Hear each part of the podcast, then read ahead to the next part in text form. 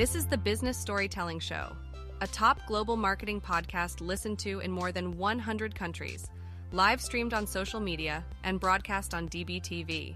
Christoph Trappe chats with industry leaders to help your company tell better business stories. Here's today's episode.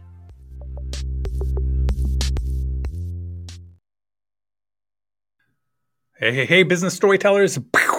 Christoph Trappe here. Let's talk about why is my website not ranking?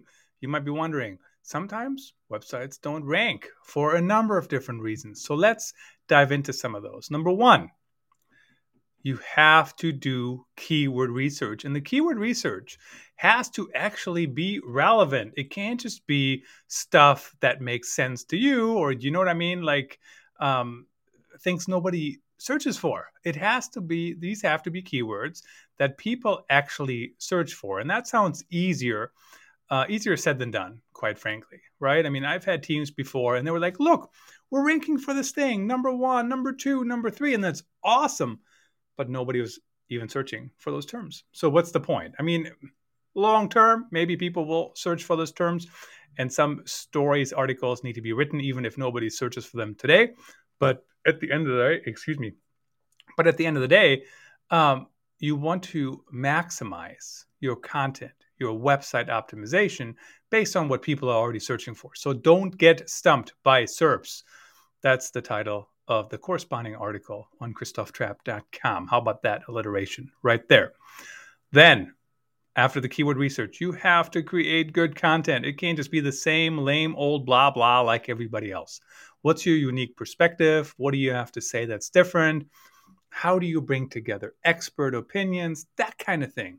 You have to be different. Now, I know that's sometimes also easier said than done because how much stuff can you say about the same old topic? Well, we all have unique experiences. And I mean, even think about what I'm doing right now. I'm not the first person to write about or talk about ranking websites. I'm just putting a different spin on it. I have a podcast, I have a video, I have an article. It all fits together. I'm throwing the content to parade. So that's something you could do. Number two, optimizing website content. So once you have a website, I see this. Uh, this is not the case for new websites necessarily, even though you should start out on the right foot. So we'll start there with the new websites, but um, have title tags, have titles, SEO titles, you know. So if it's like ChristophTrappe.com, don't just say Christoph Trappe home. We know that's the homepage. Come on, my friends. Make it more worthwhile. Christoph Trappe, content strategy consultant, or whatever it might be, right? Whatever is relevant and whatever people might search for. So optimize everywhere that you can to help you long term. Now, once you have your website up, I know some of some of you have websites have had them for a long, long time, and they haven't, you know, they they started where they started, and now they are where they are. Um, talk about an empty statement right there. But you know what? You can go back and optimize stuff, right? How do you optimize pages now? How do you update articles and uh, really go from there? Talking about articles, it really is important to get um, to, to get on the content marketing bandwagon. I really truly believe that. Uh, blogging might not be as simple or easy, or if that's not even the right term, but you know what I mean? Not as quick as it used to be back in the early days of content marketing, but it still works, still drives SEO, still drives uh, ranking for the entire site as a whole. So don't overlook it for something short term. It's a longer term strategy. It can work relatively quickly when you do it well and when you already have a somewhat established website. But at the end of the day, you do want to get on that bandwagon quickly. Understand the next one understand the role of backlinks in website rankings. Now, what's interesting to me is sometimes people they want to pay for backlinks. And you know what? Be my guest. You know, spend your time on paying other people to add your backlinks, and you know they should be tagged anyways. Uh, but even when they're not tagged, Google is not dumb. Google can figure this stuff out. They're not natural, right? So you want natural backlinks. That's really the trick here. And the way you get natural backlinks is number one, you do create good content that's worth linking to.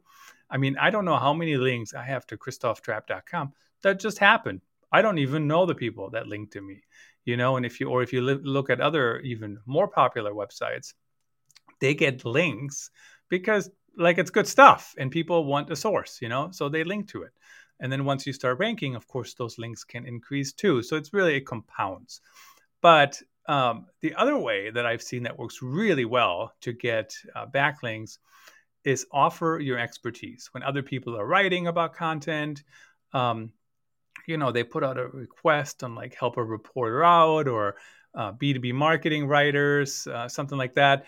Um, and they want quotes. So send them a quote and don't just send them the same old crap like what everybody else would say. Send them something that has a chance to be used and then they link back to. You. So that's a natural backlink, right? Because you just offered them some value and they thought it was valuable to the their audience and boom, you know, natural backlink, no money exchanged, no um, triangulation of links or anything like that. Very, very natural. So there's just something to think about how that works. Um, also, and we did have a really long episode or really more in depth episode on this topic with Stephanie Long a while back. So look back in the catalog here on the Business Storytelling Show.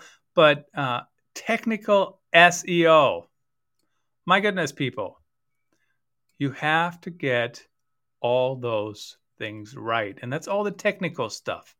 Um, and if you use things like um, uh, WordPress, you know, or some of those things, a lot of stuff comes out of the um, out of the box, honestly. So it's set up correctly from the get go, but don't mess it up. Like when people build websites, you know, they launch and they have the no robots tag still on. I mean, that's like, come on, that's like elementary school stuff, mistakes. You know what I mean?